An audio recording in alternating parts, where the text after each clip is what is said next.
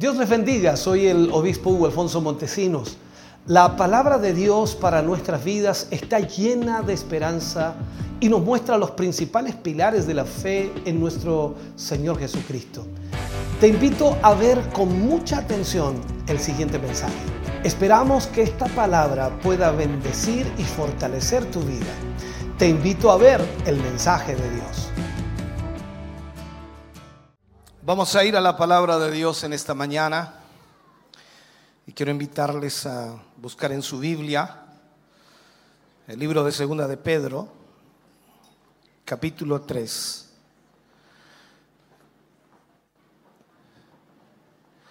Segunda de Pedro, capítulo tres, versículo nueve, diez y once.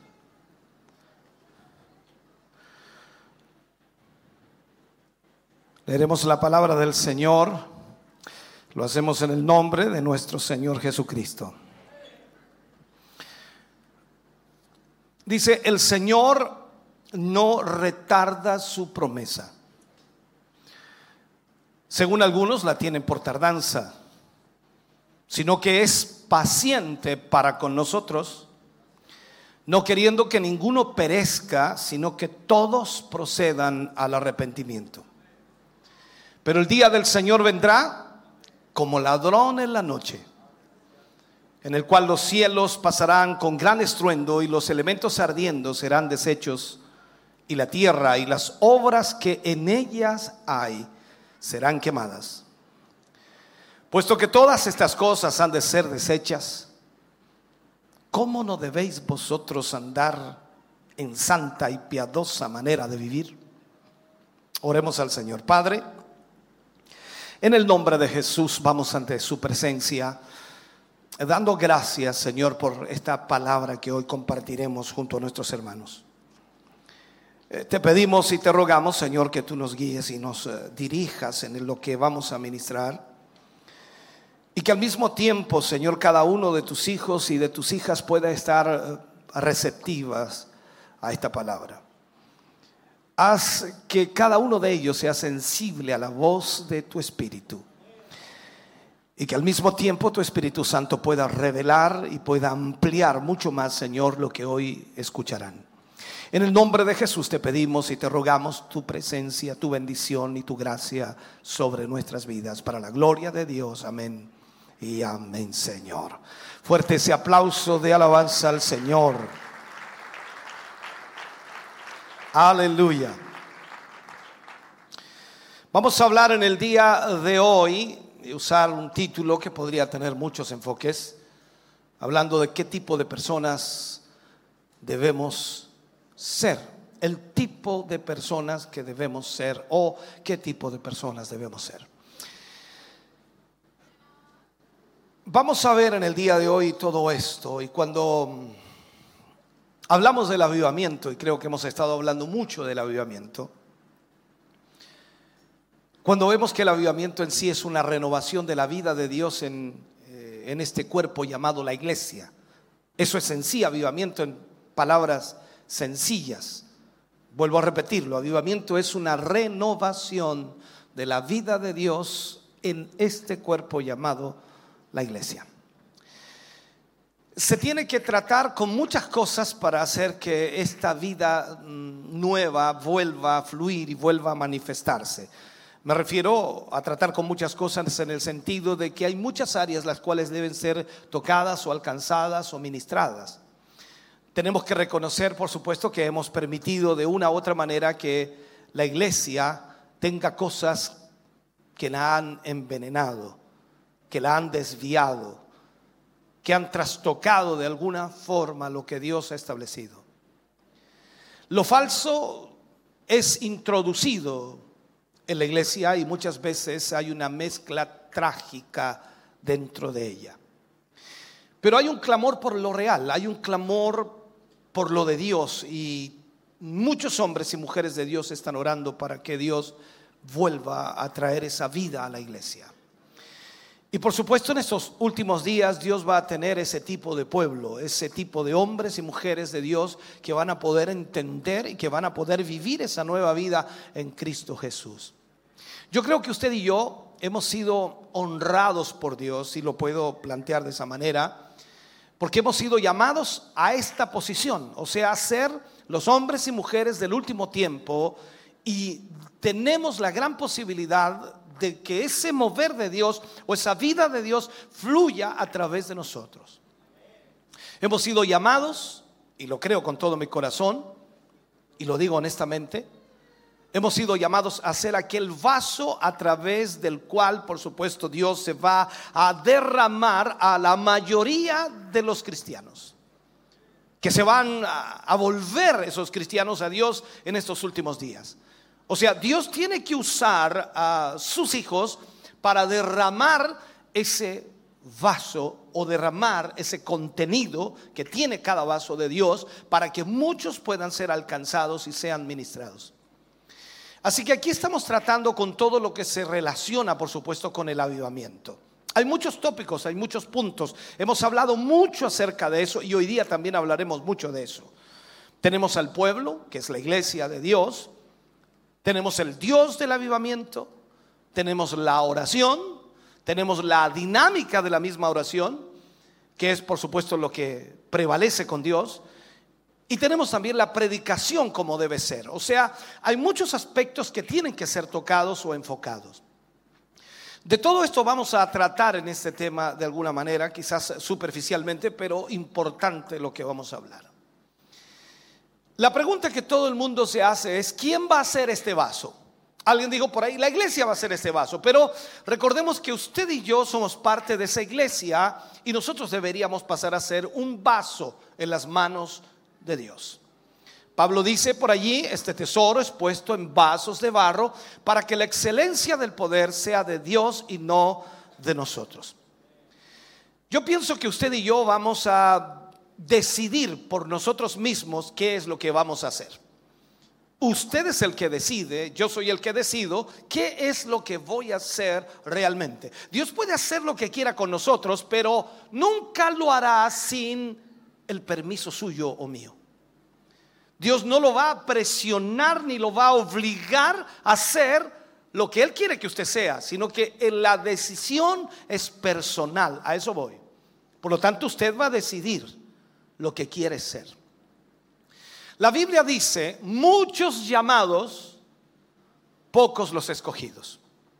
Y hay una realidad. Hoy estamos aquí en la iglesia, estamos uh, alabando al Señor, estamos glorificando al Señor. Usted ha venido con un deseo tremendo de servir al Señor, pero también entendemos que muchas veces, aunque estamos dentro de los llamados, posiblemente no seamos escogidos. No estoy hablando de salvación. Estoy hablando en realidad de ser escogidos como ese vaso de Dios que Él va a derramar para bendecir, para alcanzar, para tocar a otros. Leamos de nuevo lo que dice Pedro, capítulo tres, versículo nueve, diez y once. Él dice: el Señor no retarda su promesa, según algunos la tienen por tardanza, sino que es paciente para con nosotros, no queriendo que ninguno perezca, sino que todos procedan al arrepentimiento. Pero el día del Señor vendrá como ladrón en la noche, en el cual los cielos pasarán con gran estruendo y los elementos ardiendo serán deshechos, y la tierra y las obras que están en ellas o que en ellas hay serán quemadas. Entonces Pedro dice: puesto que todas estas cosas han de ser deshechas, todas han de ser destruidas, ¿cómo no debéis vosotros, cómo no debéis vosotros andar en santa y piadosa manera de vivir? Es una buena pregunta, ¿no? Creo que ahí es donde nosotros tenemos que empezar a entender qué tipo de personas deberíamos ser, qué tipo de creyentes deberíamos ser, porque hay todo tipo de creyentes.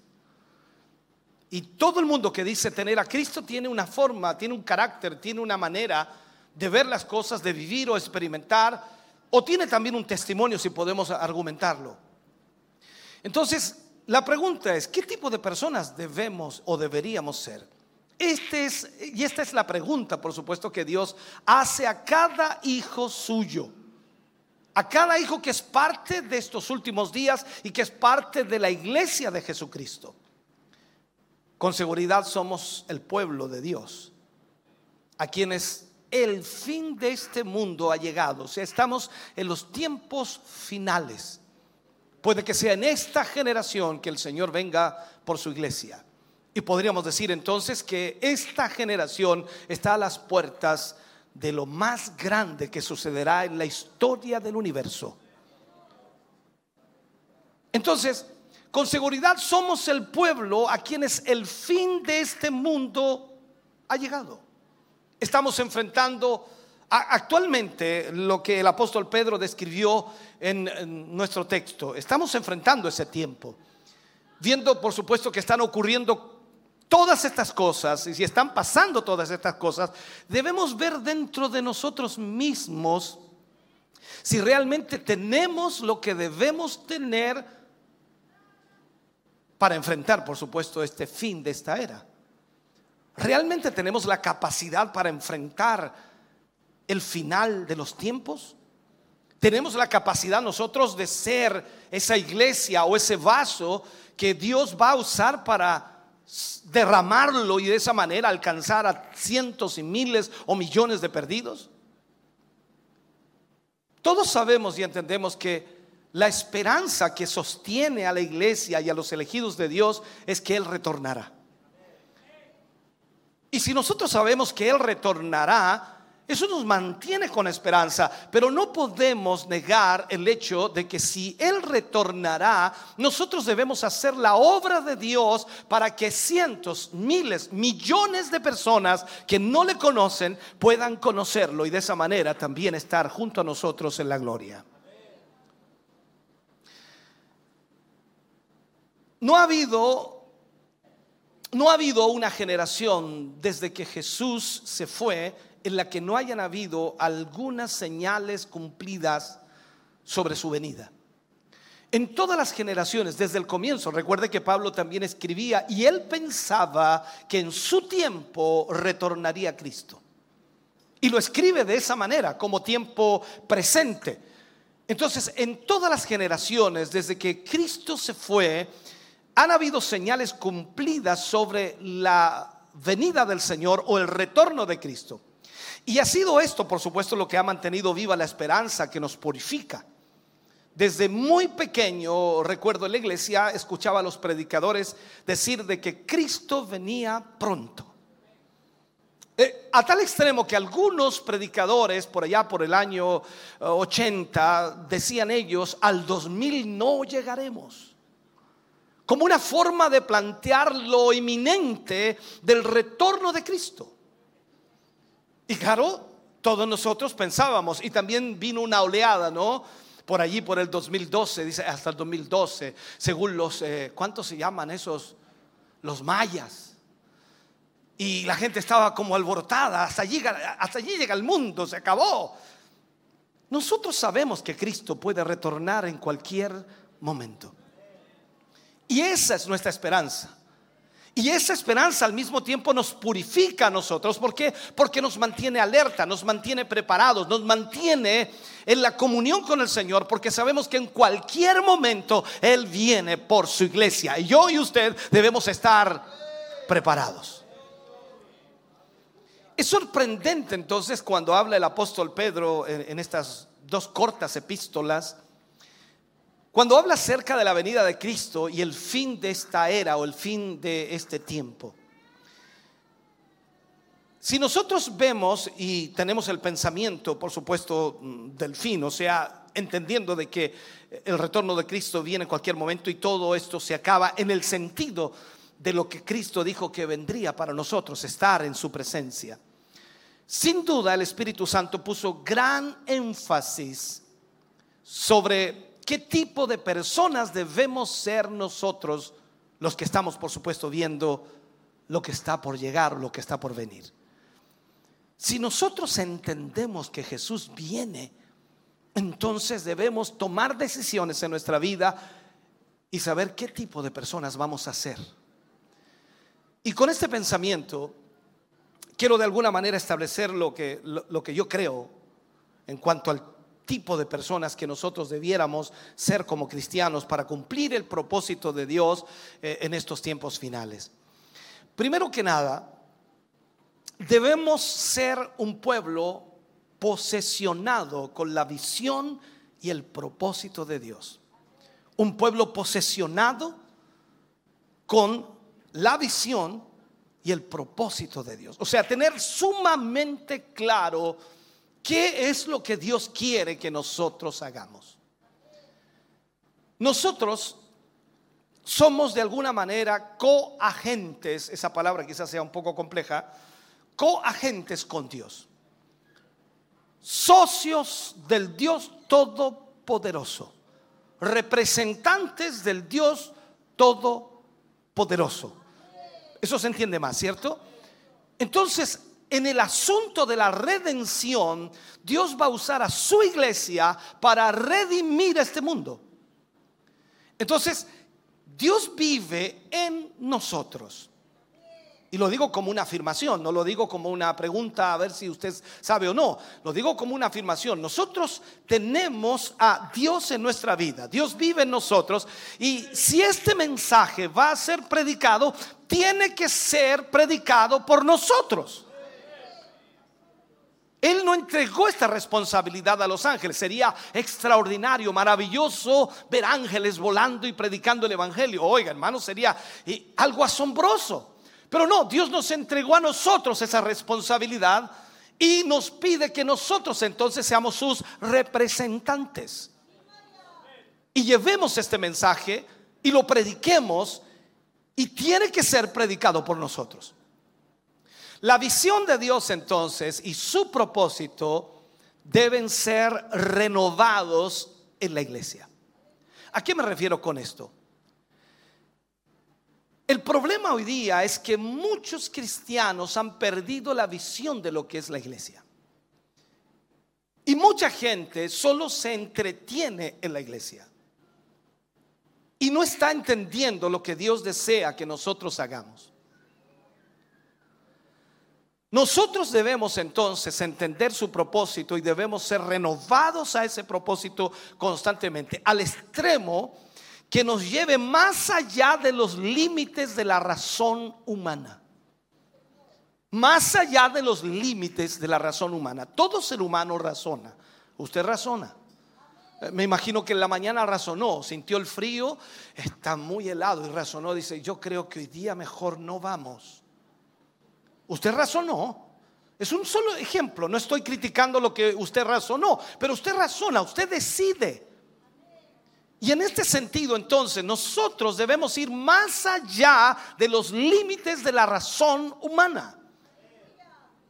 Ahora mismo posiblemente haya gente viéndonos por la televisión, escuchándonos por la radio, posiblemente muy acurrucados en su cama con un frío terrible, y piensa, ¿cómo estarán esos pobres hermanos allí?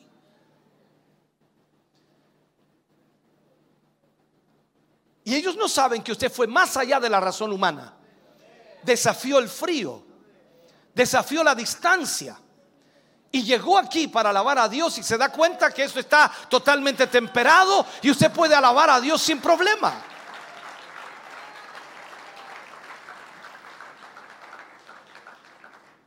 Ahora, yo creo que, y lo digo muchas veces, yo creo que hay un ingrediente que falta aquí. Es como cuando la cocinera hace su comida y le falta un ingrediente para darle el sazón. Es como dice, sin sal es un problema serio. Falta aquí un ingrediente. La iglesia, la iglesia no es lo que era al principio. Y con seguridad, y lo digo así, no es lo que Dios propuso que la iglesia sea en los últimos tiempos finales. Pero también debemos reconocer, tal como Jesús dijo, sobre esta roca, Mateo dieciséis, dieciocho, sobre esta roca edificaré mi iglesia. Y mira lo que dice aquí, que es impresionante. Y las puertas del Hades no prevalecerán contra ella. O sea, lo que yo entiendo aquí es que la iglesia, esté como esté, es la iglesia de Cristo, y el ataque del enemigo Dios lo detendrá, porque Dios quiere que su iglesia vuelva a ser lo que era en el principio.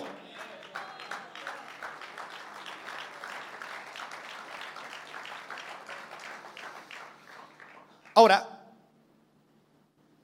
sabemos, y creo que usted y yo lo sabemos bien, que habrá una iglesia y será hecha de gente que esté totalmente posesionada con la visión, con el propósito de Dios. Totalmente posesionada con la visión y el propósito de Dios al final de estos tiempos.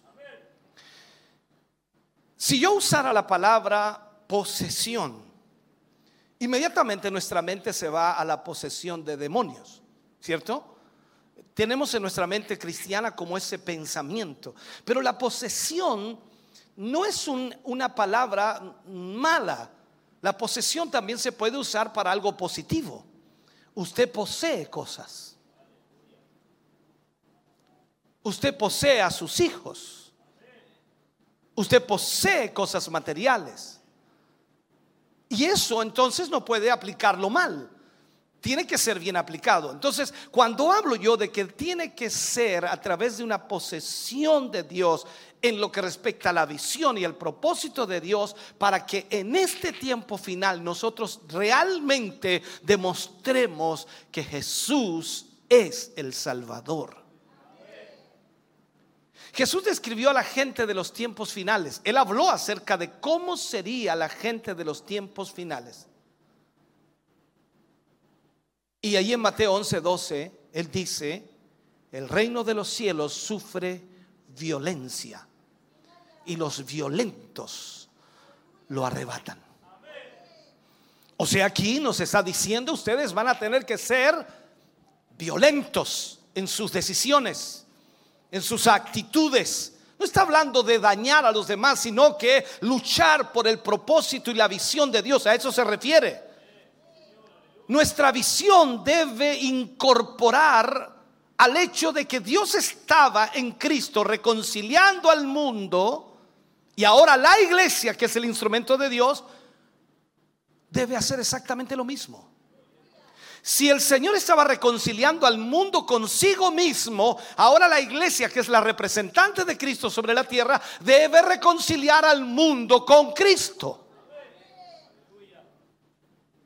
Cristo está en nosotros llevando a cabo esta reconciliación. Y nosotros debemos ver a este Cristo que está en nosotros, y nos, nos damos cuenta que es el mismo Cristo que encontramos en el Evangelio. Entonces debemos verlo a Él como sanador de toda enfermedad. Y esto es importante. Debemos verlo a Él como sanador de toda enfermedad. Y, y no solo debemos verlo así, sino que nuestra predicación debe presentarlo como sanador de toda enfermedad.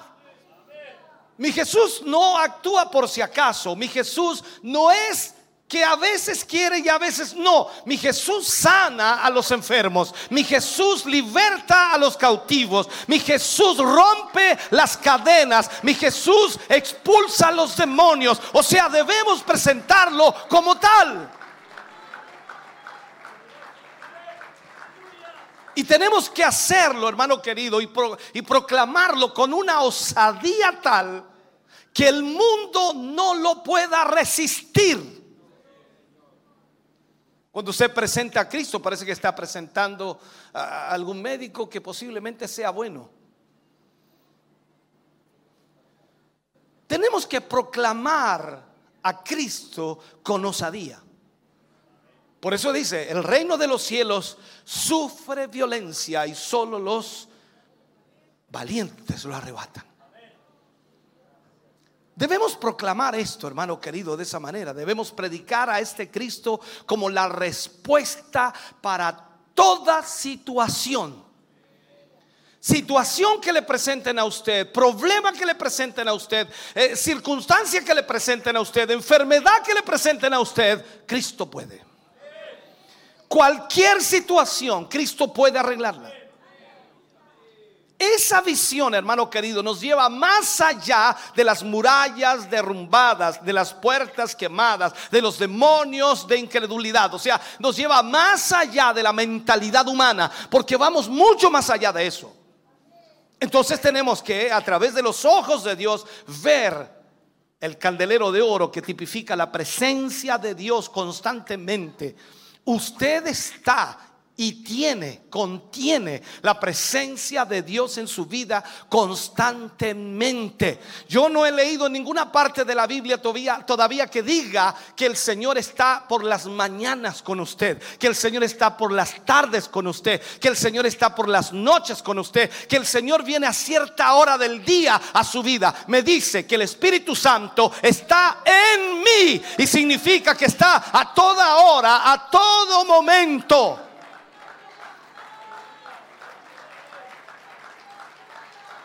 Entonces esta visión nos debe gobernar en todo momento.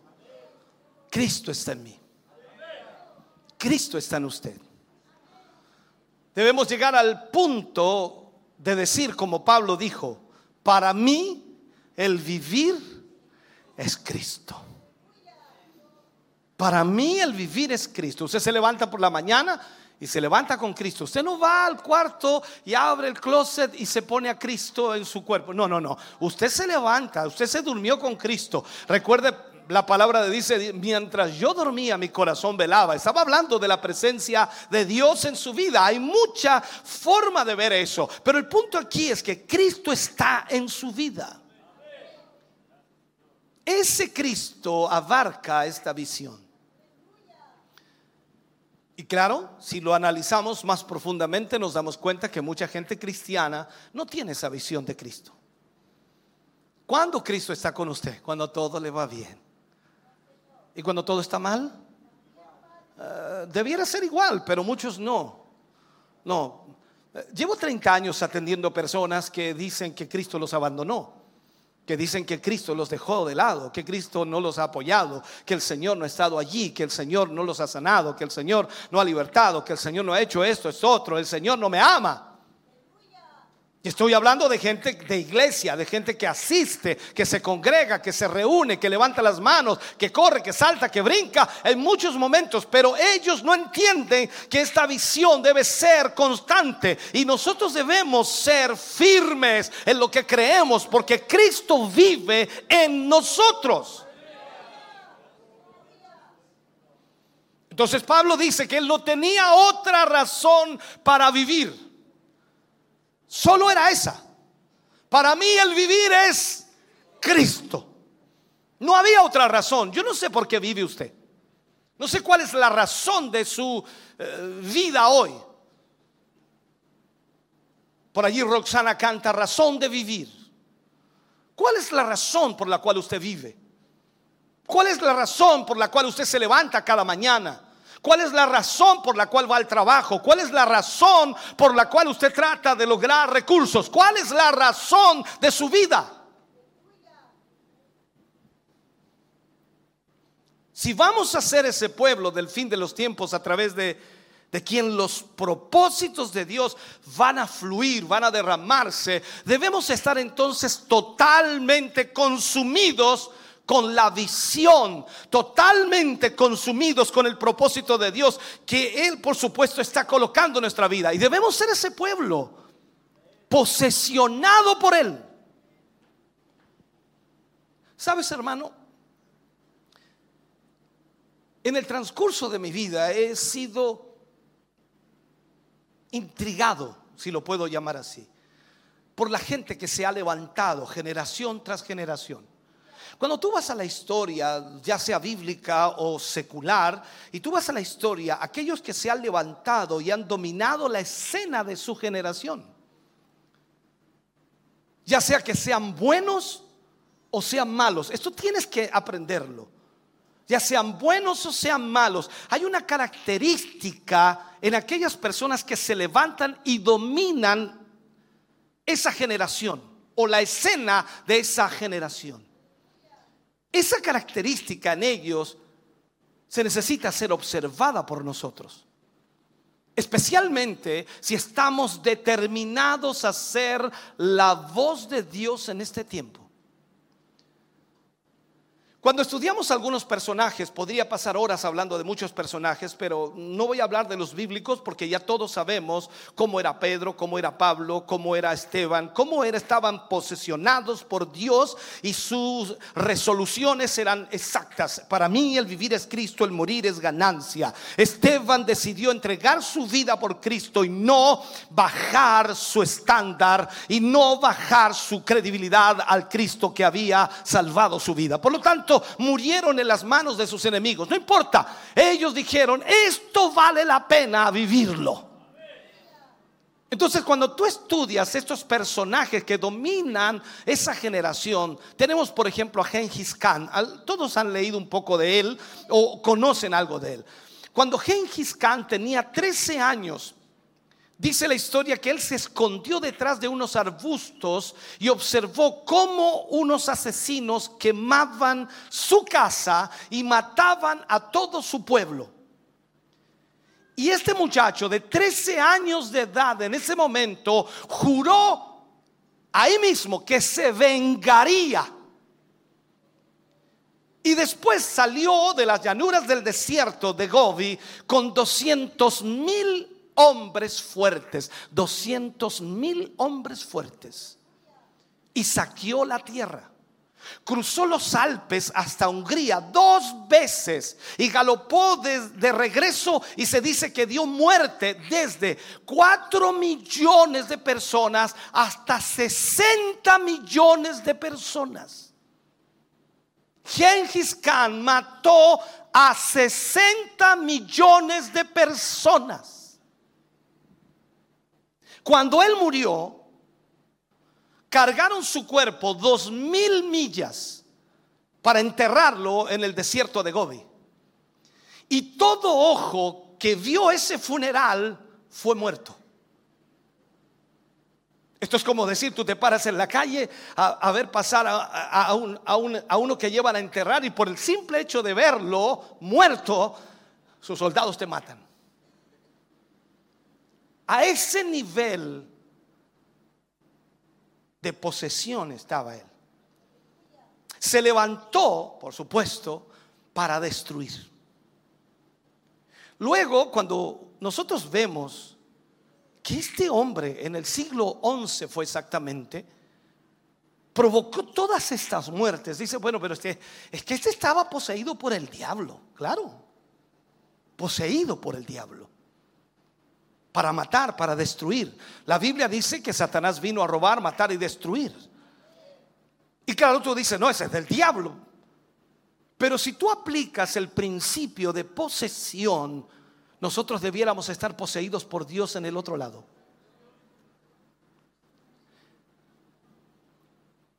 ¿Cómo logró Gengis Khan todo esto?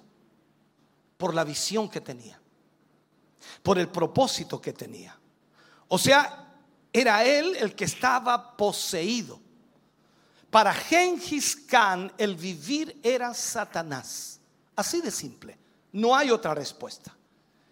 Esa es la razón.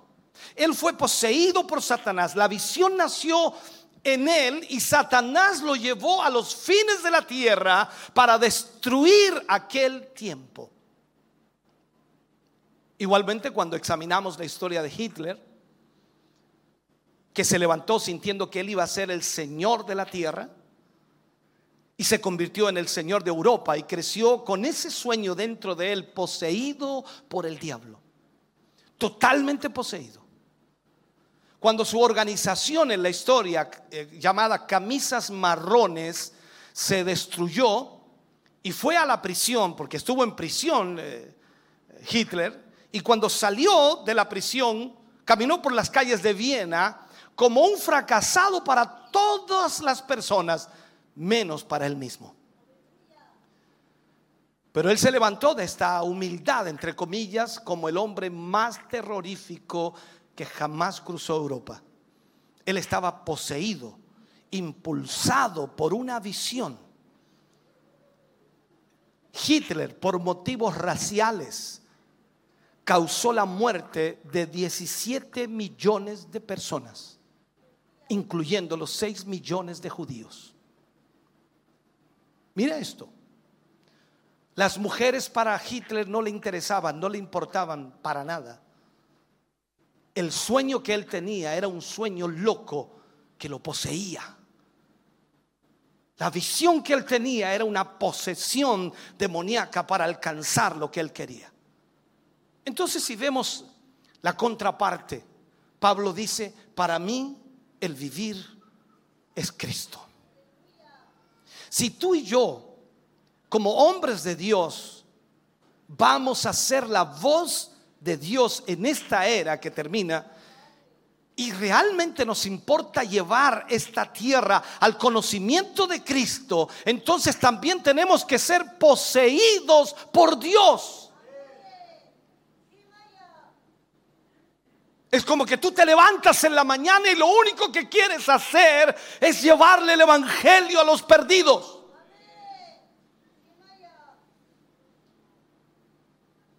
No solo debemos ser poseídos de esta visión, sino que debemos ser gente comprometida con esta visión. Y lo digo de esta manera para que logremos entenderlo. La posesión de Dios en nosotros nos hará ser gente comprometida. Pero parece que la iglesia ha perdido ese compromiso con Dios. Esta generación es una generación de los no comprometidos. Es una era de matrimonios de prueba, una era de abortos, una era de suicidios, una era de divorcios. Hemos engendrado una generación, escúcheme bien, que se derrite bajo un sol caliente. Cada iglesia ha caído en la tontería de lo que ellos llaman grupos de apoyo. Tenemos grupos para apoyar a los gordos, a los flacos, a los divorciados, a los vueltos a casar. Tenemos de todo. Este es el día en las iglesias evangélicas de los psiquiatras de grupos de apoyo, curando los traumas pasados. Este espíritu flojo, desertor y que huye ha invadido a la iglesia. ¿Qué es lo que más atiende un pastor? Problemas, situaciones de hermanos. No me saludó, es que habló, es que dijo, es que esto, que esto otro. Situaciones que son del tamaño de un alfiler, que ya debiera haber sido dar la vuelta a la página y decir no importa. Yo no me imagino, ni te imagino, enfrentándote a ser apedreado por la causa de Cristo. No te imagino siendo perseguido por la causa de Cristo. No te imagino siendo despedido de tu, tra- de tu trabajo por ser un hijo de Dios. Este espíritu flojo y desertor ha invadido a la iglesia. No solo debemos tener una visión de la grandeza de Dios, sino que tú y yo debemos estar tan comprometidos para ver a nuestro gran Dios manifestándose entre nosotros. Esto no es un club social. Esta es la iglesia de Cristo. Aquí está el poder de Dios en medio nuestro. Aquí está la autoridad de Dios en medio nuestro.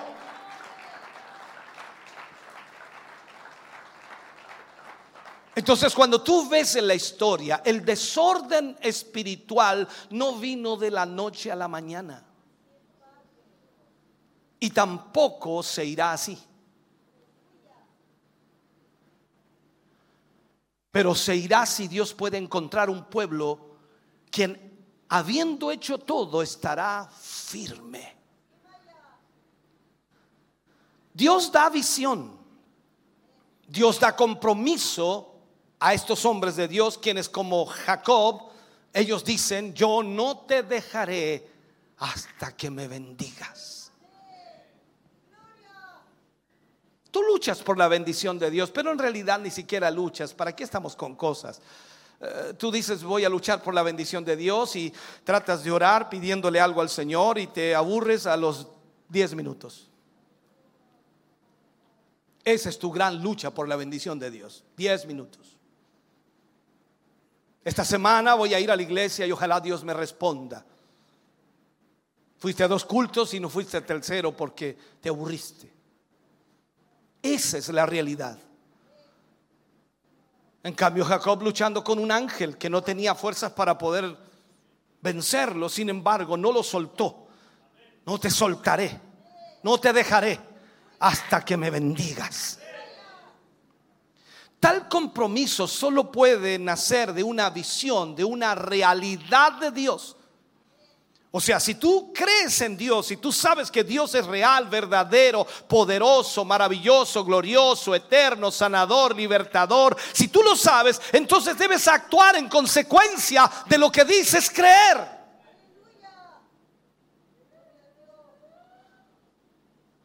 Pablo le escribe a los Hebreos capítulo once versículo seis, y la frase que rescato de ahí les dice: el que se acerca a Dios crea que le hay. Si tú te acercas a Dios, tú tienes que creer que hay Dios. Dios se va a comprometer a sí mismo con aquellos que se comprometen con Él. Dios no le fallará a aquellos que no le fallan a Él. Dios será fiel a aquellos que son fieles con Él. Si tú eres fiel a Dios, las cosas más increíbles van a ocurrir. Las cosas más sorprendentes van a pasar. No importa que sea imposible para la mente humana, Dios es el Dios de lo imposible. No importa si el médico dice que eso no se puede curar, Dios puede sanar. No importa si el médico dice que tu esposo nunca se va a convertir, Dios puede alcanzarlo. No hay límites para Dios.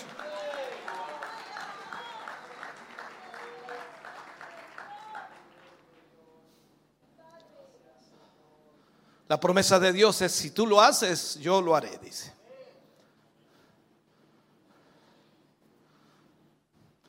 Hoy hay una guerra que pelear y una victoria que ganar, pero tiene que haber un compromiso hecho, y no puede, no puede, no puede haber una puerta de escape. ¿Sabes tú para qué son las puertas de escape? Tenemos dos aquí. Es por si hay algún incendio, un temblor, una catástrofe, y tú usas la puerta de escape. Eso es el problema tuyo. Tú tienes muchas puertas de escape. Al primer problema, escapa, huyes. Primera dificultad de la iglesia, te vas. Usas la puerta de escape, me voy.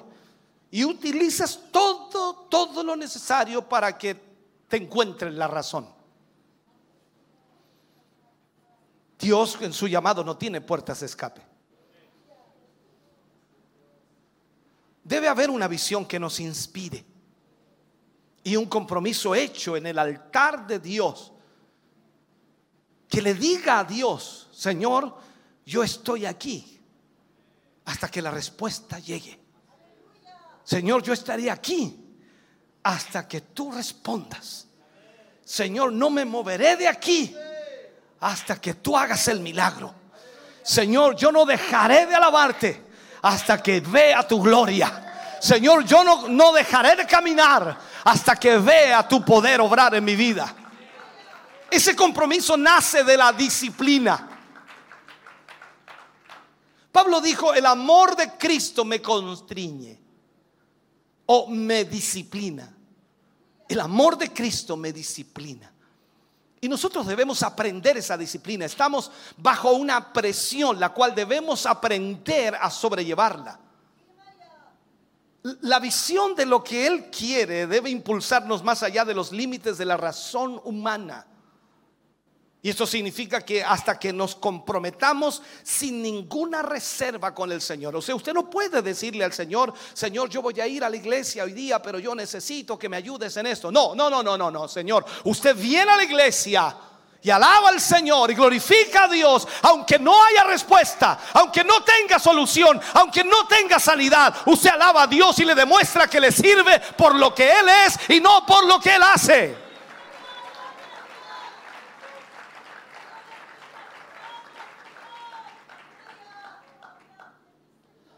Un compromiso sin reservas también se puede ampliar, no solo hacer lo que Él quiere que seamos, sino hacer lo que Él quiere que hagamos.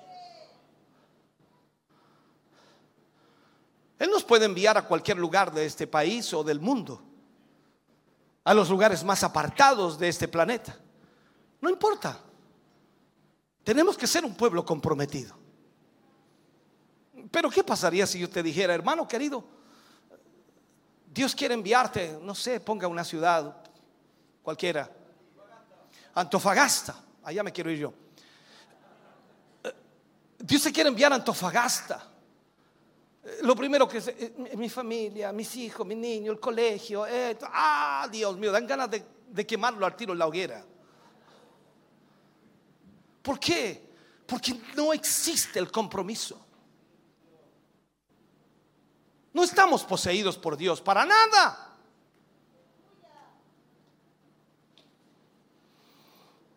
Debemos ser un pueblo comprometido. Y esta consagración debe ser hecha para el propósito por el cual estamos viviendo, que es vivir para Cristo. Yo sé que usted dice, pastor, es que yo tengo mi familia, tengo mi trabajo, tengo mi empresa, tengo, tengo mi negocio, tengo esto, tengo esto otro. Sí, Dios lo sabe. Pero mira lo que hizo con Mateo. Tenía medio negocio Mateo, mm, sentado a la, a, la, a la mesa de los impuestos. Tenía, y le iba bien, ¿eh? Le iba bien. Se iba todos los días con los bolsillos llenos a casa. Y Jesús se paró frente a él y le dijo, sígueme. No le prometió nada, no le dijo nada. Mateo tampoco preguntó, dijo, Señor, pero ¿cómo, cómo vamos ahí? ¿Cómo vamos? ¿Cuánto voy a ganar? ¿Me vas a pagar algo? ¿Hay una mensualidad? ¿Me vas a pagar imposiciones? ¿Cómo lo hago? No. Se paró y dejó todo. ¿Qué le pasó a ese hombre? Ese hombre está loco. Va más allá del razonamiento humano. Está loco. ¿Cómo se te ocurre dejar esa mesa de los impuestos? Te costó tanto llegar ahí y ahora lo abandonas por un profeta que no tiene ni dónde caerse muerto. Ponte en el lugar de Mateo, ponte en el lugar de la gente. Pero si Jesús no tiene ni casa, Jesús duerme allí en el, en, en el lugar donde oran, en el huerto, allí, allí duermen. ¿Puedes pensar eso? ¿Puedes imaginártelo? Pero Mateo recibe la voz de Dios y algo pasó en él. ¡Pah! Algo explotó en él. Y fue tras Jesús. Lo mismo pasó con Pedro, con Juan.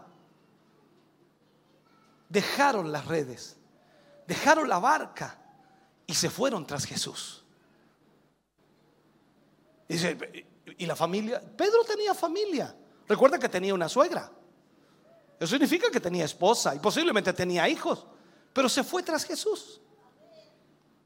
Esto, hermano querido, nos lleva mucho más allá de lo que nosotros hemos imaginado. Hoy día tú eh, eh, haces así cuando vienes a la iglesia. Oh, vine a la iglesia, vine al culto. Aquí estoy mi pastor, mi pastor, vine, vine, vine. Marca y tarjeta y decir, aquí estuve. Tremendo logro, extraordinario logro.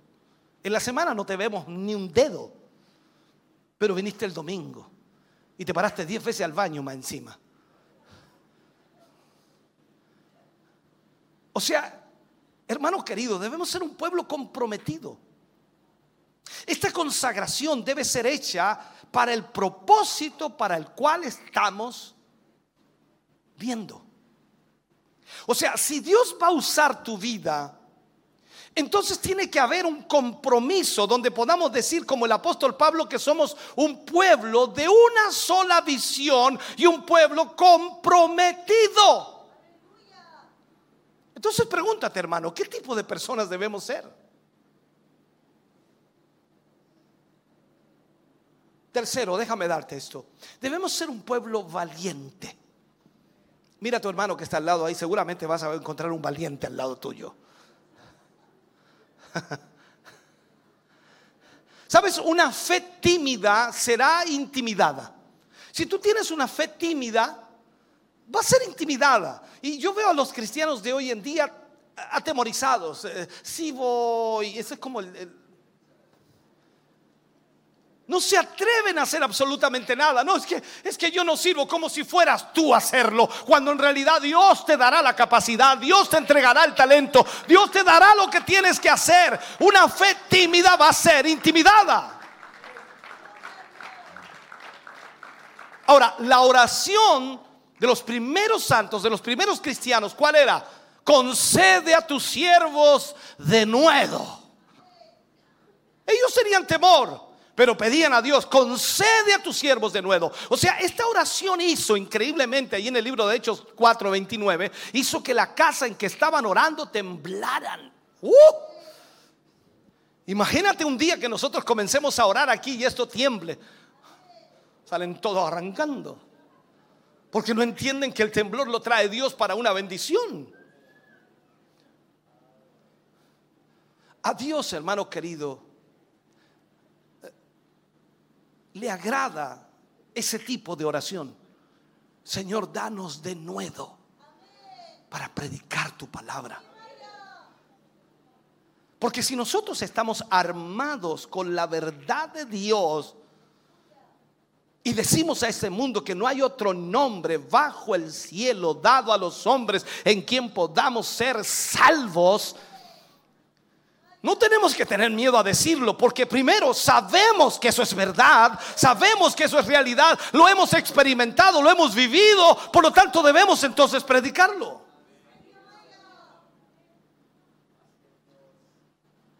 Hace unos siglos atrás se cuenta la historia de Robert Ingersoll. Dice que este hombre era un ateo y que era como un cuchillo introducido en los clérigos de su tiempo, o sea, en los cristianos que predicaban el evangelio de ese tiempo. Él vino a una comunidad, a un lugar, a un pueblo, a una ciudad, y alquiló un salón para predicar su doctrina de ateísmo. Él era un ateo.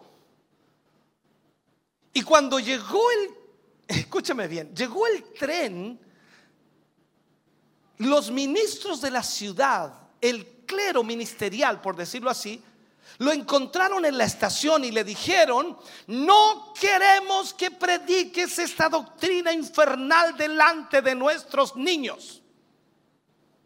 ¿Sabes lo que respondió este ateo?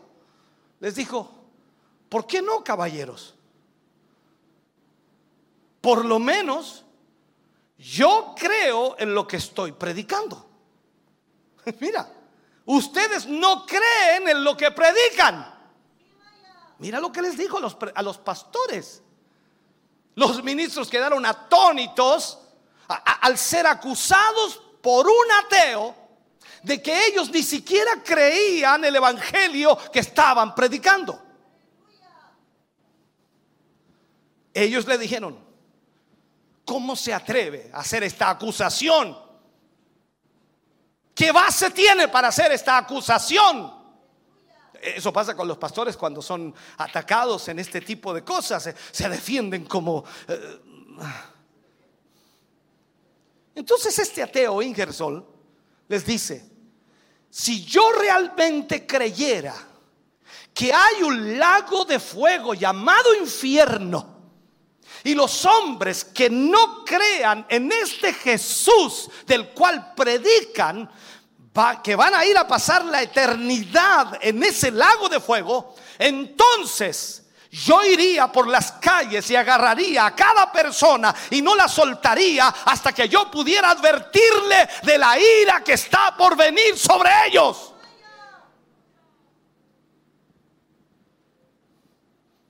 Mira los evangélicos de hoy. Dicen creer en un cielo, dicen creer en un infierno, dicen creer en un juicio, dicen creer que Cristo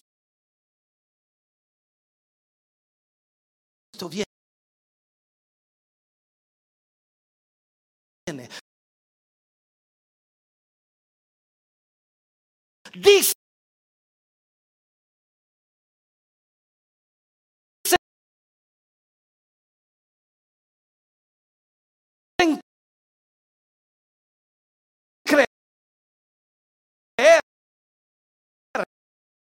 que el Señor va a juzgar a este mundo. Dicen, pero no hablan nada.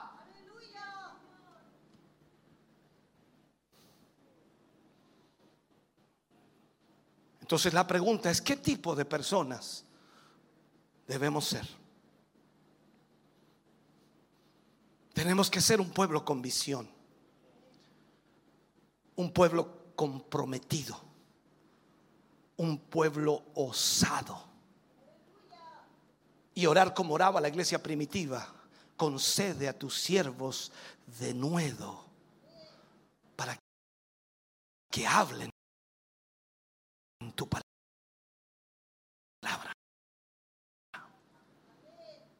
Sabes, la palabra de Dios está allí para nosotros. Y cuando tú vas a la palabra, la palabra es Cristo mismo.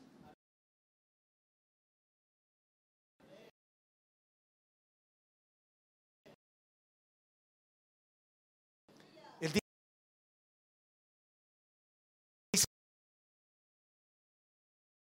yo, yo soy la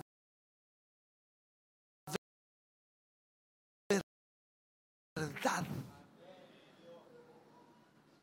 Y él ora al Padre y dice: Señor, santifícalos en tu verdad, tu palabra es verdad. ¿Qué está diciendo Cristo? La palabra y Cristo es una misma cosa, por decirlo. Hablar con denuedo la palabra es declarar el carácter de Dios. ¿Quién es Él y qué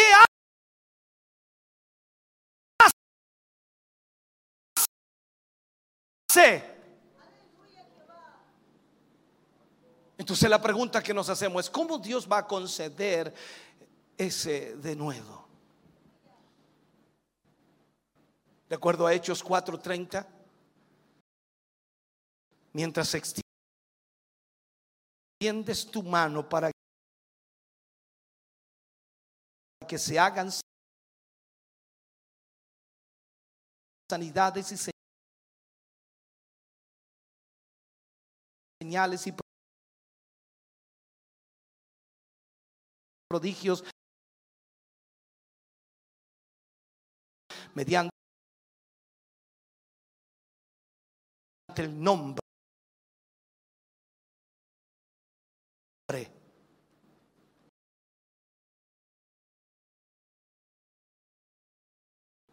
de tu santo Hijo Jesús.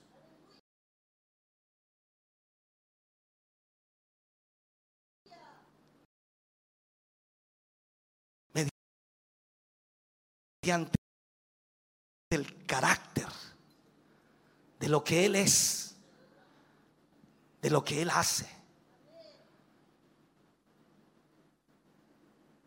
De nuevo, es traducido de una palabra que significa hablar fuertemente y francamente, osadamente, con seguridad y con confianza. O sea, usted sabe de lo que está hablando. Usted no puede ir a predicarle a la gente y a decirle: amigo, eh, aquí estamos nosotros en, en, en esta mañana para, para mostrarles el camino que, que, que, que es Jesús. Eso es una burla para Cristo. Tienes que estar preparado, consciente. Tienes que tener denuedo. Tienes que tener la capacidad de entender lo que vas a decir y saber que lo que estás hablando es real, que lo has comprobado en tu vida, que no es un cuento, que no te lo contaron en la escuela bíblica, que no te lo dijeron allí en una predicación, sino que tú lo has experimentado. Tú sabes que Dios es real, poderoso, glorioso, eterno, y que no hay otro como Él.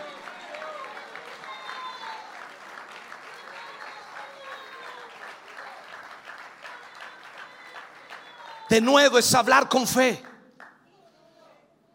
concerniente a la grandeza de Dios.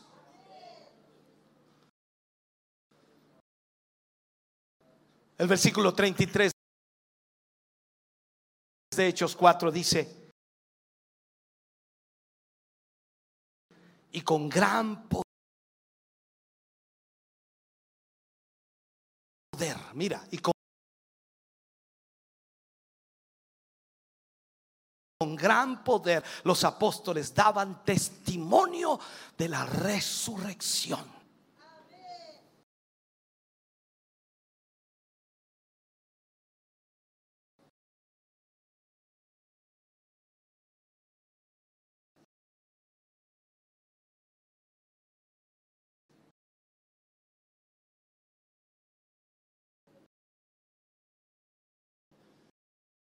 La palabra poder es traducida de una palabra que significa poder milagroso, y usualmente implica, por supuesto, un milagro en sí mismo. Significa poder, fuerza, violencia y habilidad. El denuedo por, por el cual oraban no era un denuedo solo para decirle a un hombre que sea salvo, sino un denuedo para manifestar a Jesús lo que Él es verdaderamente. Ahora, en esta era de escepticismo que vivimos, en esta nueva era que así, así también se le llama en los ámbitos seculares, cuando los hombres están yendo a las religiones orientales, metiéndose en el ocultismo, brujería, es tiempo, hermano querido, que la iglesia se levante y predique a Cristo, a ese Cristo que es todopoderoso. No tan solo poderoso, es todopoderoso para hacer mucho más abundantemente de lo que pidamos o entendamos. O sea, necesitamos entonces predicar a Jesús. La osadía o denuedo es declarar a los enfermos que Jesús les puede sanar totalmente. A los poseídos por demonios que pueden ser libertados de esos demonios. Los millones que han venido a ser víctimas de las drogas. Es hora que les declaremos que no necesitan una casa de rehabilitación y que no necesitan de un lugar en el cual les enseñen cómo vivir. Hay que decirles que Jesucristo puede libertarles de la droga, puede libertarles del alcohol, puede libertarles de cual sea su vicio, que hay un Dios grande que puede obrar milagros.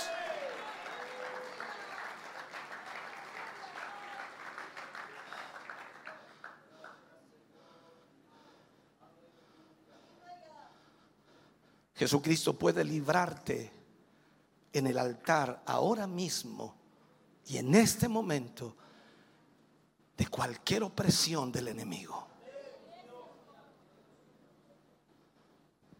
Esa es la osadía. Presentar la grandeza de Dios con gran osadía, proclamando esa gran verdad. Y tenemos que orar y volver a esto, pedirle al Señor: Señor, concédenos denuedo. Debemos ser gente con visión. Tenemos que ver lo que otros no pueden ver. Debemos ver la grandeza de Dios actuando en estos tiempos.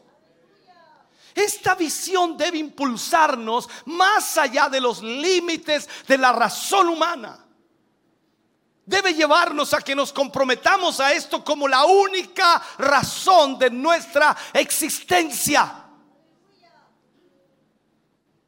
Y debemos ser esa gente osada para proclamar esta visión en medio de un mundo que cree que Dios es una cosa pasada. Eso de la religión es perder tiempo.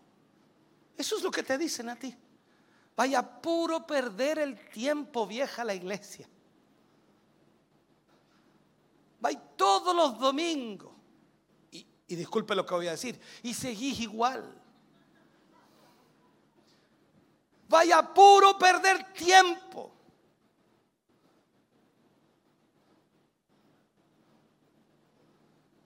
Necesitamos de nuevo osadía, compromiso. Entender que eso debe ser en Cristo nuestra vida. Vivimos para el Señor. Déjame cerrar con este mensaje. Lo cuarto, puedo decirte lo cuarto. Esto también es de mucha importancia. Necesitamos ser un pueblo compasivo. Usted y yo no somos robots. Somos seres humanos, personas con vida, y nosotros vamos a ayudar a la gente. Debemos tener compasión. Pero ¿cómo la vamos a ayudar?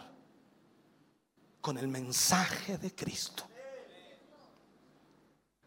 Nuestra prédica debe ser con el amor de Dios.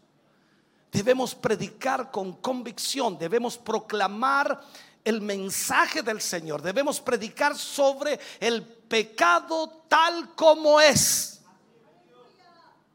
Dice que los mentirosos, ¿hay alguno aquí? Los mentirosos no heredarán el reino de los cielos. Los ladrones no heredarán el reino de los cielos. Los homicidas no heredarán el reino de los cielos. Debemos predicar la justicia de Dios. Debemos predicar un infierno que quema y un cielo que es maravilloso. Jesús siente nuestros dolores como el cuerpo de Cristo. Debemos también nosotros sentir el dolor de otros. La fe, hermano querido, obra por el amor. Y, y Dios da fe, y Dios da la habilidad de soltar esta fe que Él da. Recuerda, la, la palabra del Señor dice que debemos dar lo que por gracia hemos recibido. Dad de gracia lo que de gracia habéis recibido. Dios es amor, y la fe obra por el amor. Significa que la fe obra por Dios. O sea, Dios mira a los quebrantados y los mira con compasión. Jesús mismo en sus palabras dice: todo aquel que esté trabajado, cargado, venga a mí, yo lo haré descansar. No dice vaya al grupo de restauración de allá, vaya al grupo de apoyo a esta área, vaya allá. No, dice venga a mí, yo lo haré descansar.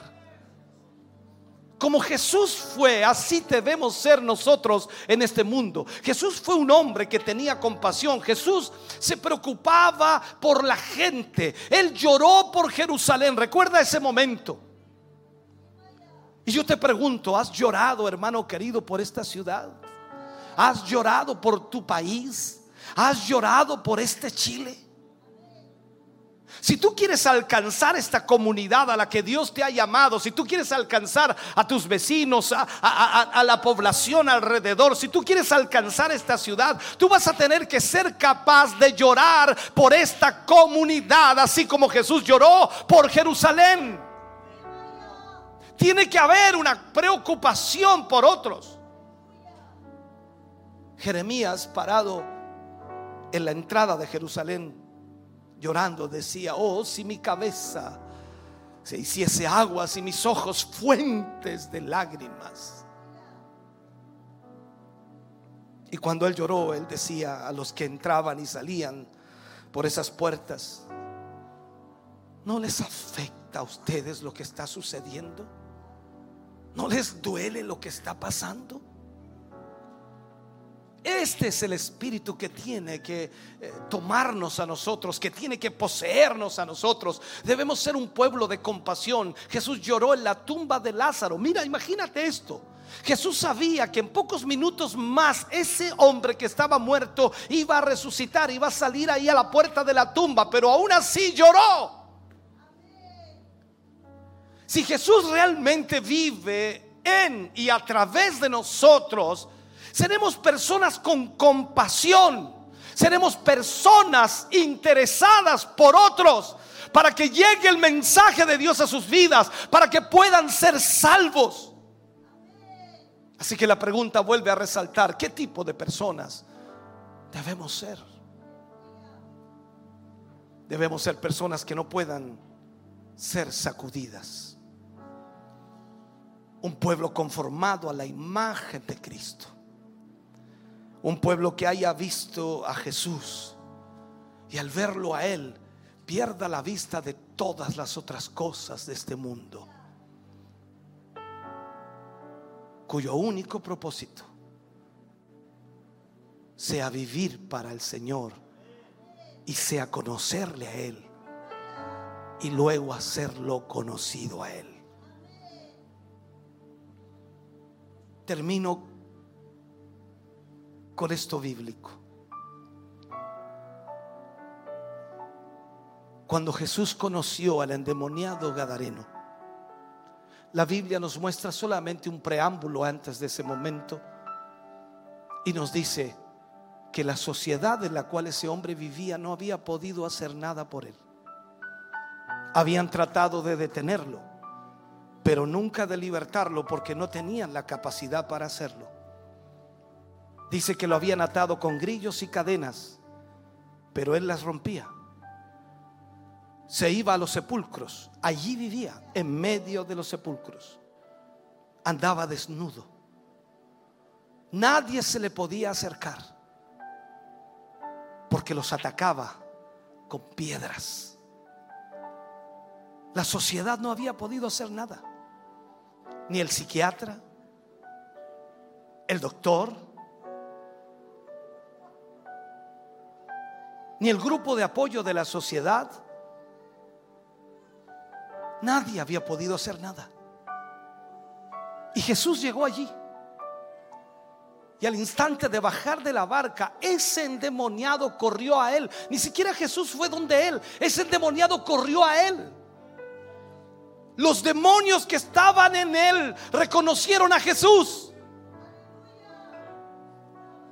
Se dieron cuenta que allí estaba Jesús.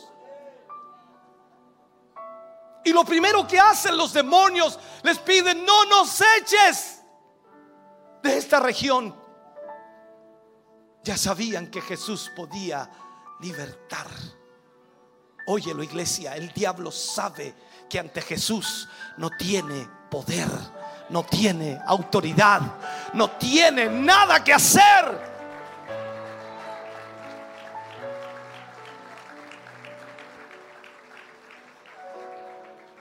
Dice que Jesús lo libertó. Los demonios salieron y se fueron a un hato de cerdos, como dos mil. Los cerdos se volvieron locos y huyeron y se desbarrancaron y cayeron al mar y se ahogaron. Y ese hombre quedó en su sano juicio. Es como verte a ti ahora, en su sano juicio. Ese hombre quería ir con Jesús y Jesús le dice: no, vete a los tuyos y cuéntales cuán grandes cosas ha hecho el Señor contigo.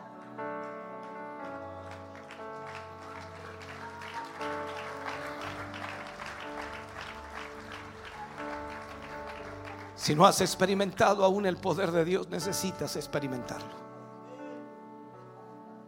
Necesitas vivir esa experiencia. Eso te cambiará la vida.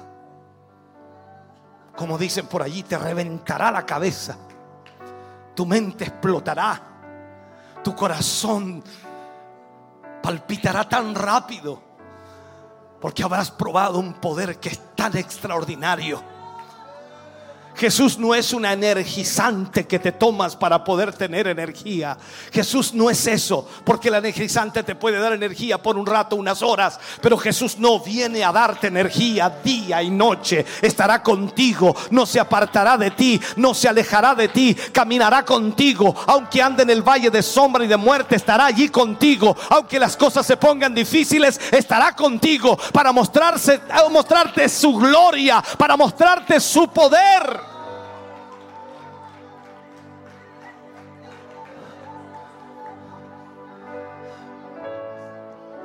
Yo sé que para ti en esta mañana la prioridad es tu problema, tu enfermedad, tu dificultad, tus conflictos, tus dramas económicos, tu tu empresa, tu casa, tu familia, tu matrimonio, tus hijos, y tienes una lista larga. Yo sé que esa es tu prioridad, pero aquí el Señor en esta mañana te está diciendo que lo que quiere hacer contigo es poseerte y de esa manera llevarte más allá de lo que la mente humana puede imaginar. Los problemas que tienes cotidianos, caseros, que son así llamados caseros, que para ti son una, una montaña, Dios los mira como una pulga y Dios puede hacerle así y eso se acaba, pero necesitas Necesita que tú entiendas que debes entregarte plenamente a Él. Tu enfermedad puede irse cuando te entregas a Él. Tu problema se va cuando te entregas a Él. Tu dificultad se arregla cuando te entregas a Él. Cuando Él se posesiona en ti, no hay nada que Él no pueda hacer. Ponte de pie, por favor.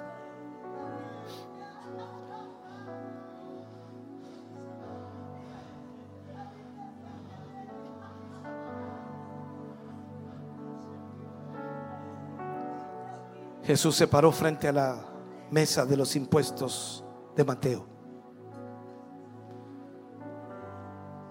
y le dijo: sígueme. Usaré esas palabras para cerrar este llamado. Él está frente a ti hoy y te dice: sígueme.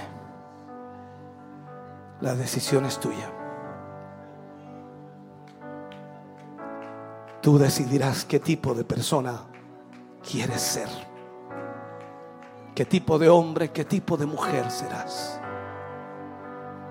Él te llama para que le sigas. Oh, bendito Dios.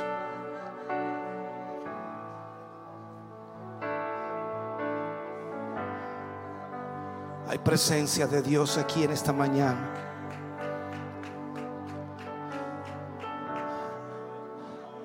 Hay presencia de Dios aquí.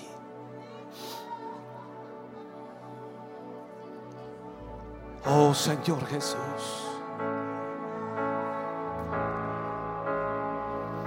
Te adoramos, Señor. Te exaltamos, Jesús.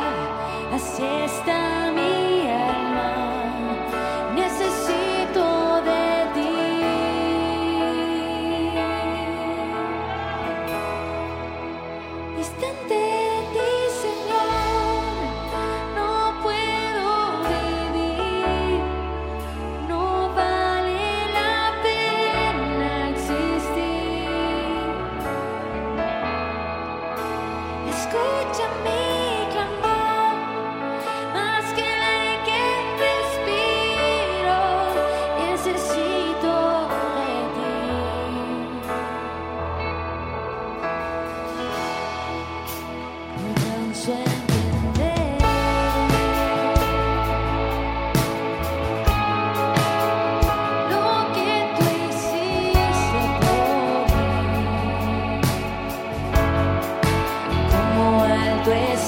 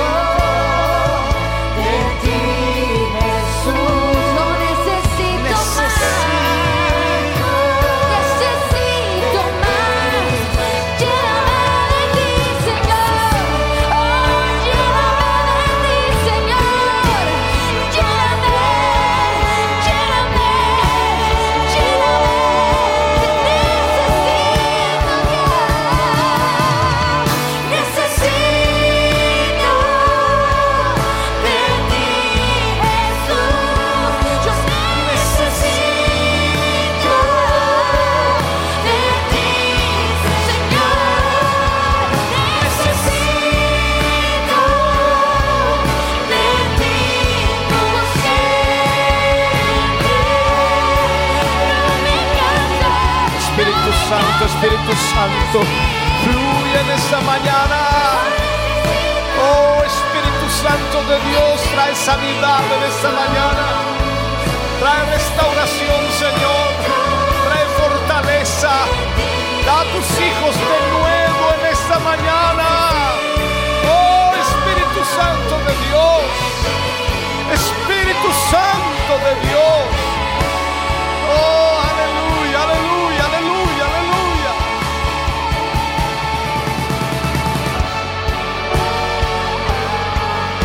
Aleluya. Oh, santo, santo, santo, santo. Aleluya, aleluya. Oh, Jesús, te adoramos, te exaltamos, Señor. A ti es la gloria, a ti es la alabanza. Bendito eres, Señor. Oh, bendito es tu nombre. Necesitamos de ti, Jesús. Necesitamos de ti, Señor. Oh.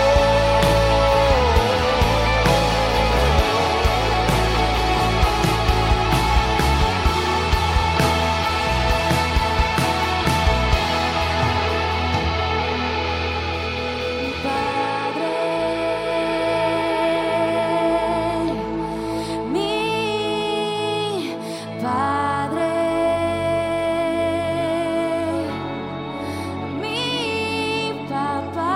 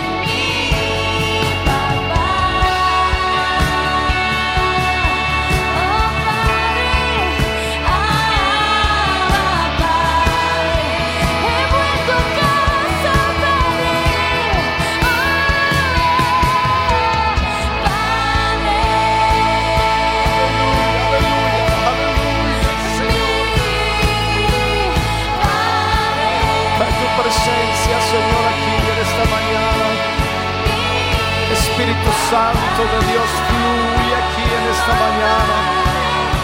Oh, bendito eres, Señor. Oh, Señor Jesús, aleluya, aleluya.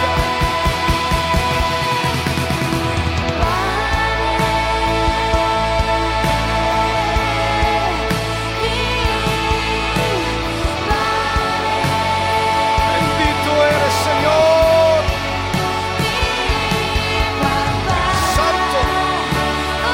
Santo Dios.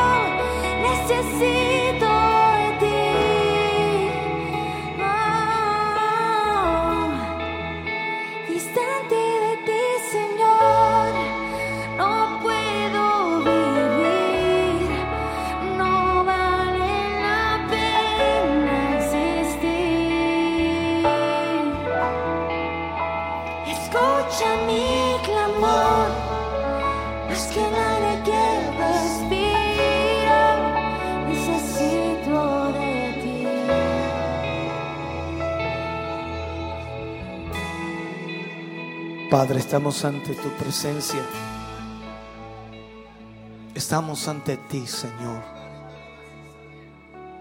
No tan solo nos salvaste y nos perdonaste, nos hiciste tus hijos. Y hoy, Señor, te entregamos nuestra vida. Te entregamos todo lo que somos. Todo nuestro ser, nuestra mente, corazón. Señor, somos tu posesión. Te pertenecemos. Queremos ser los instrumentos que tú uses para alcanzar a aquellos que aún no han sido alcanzados, para mostrar a Cristo en esta ciudad, en este país y donde tú quieras llevarnos. Padre, toma el control de nuestra vida y corazón. Señor, que tu presencia inunde nuestra vida y que nos guíe, Señor, a hacer tu voluntad y tu propósito. Ayúdanos a ser el instrumento que tú quieres que seamos. Ayúdanos a llevar tu palabra y dado, danos el denuedo, Señor, para hacerlo. Toma el control de cada vida hoy, Señor, de cada corazón, y glorifícate a través de ellos. En el nombre de Jesús. Amén, Señor. Estamos contentos de que hayas visto y escuchado este mensaje. Creo con todo mi corazón que Dios le ha bendecido. Quiero invitarles a suscribirse a mis redes sociales, donde tenemos contenido que le ayudará a alimentar su vida espiritual.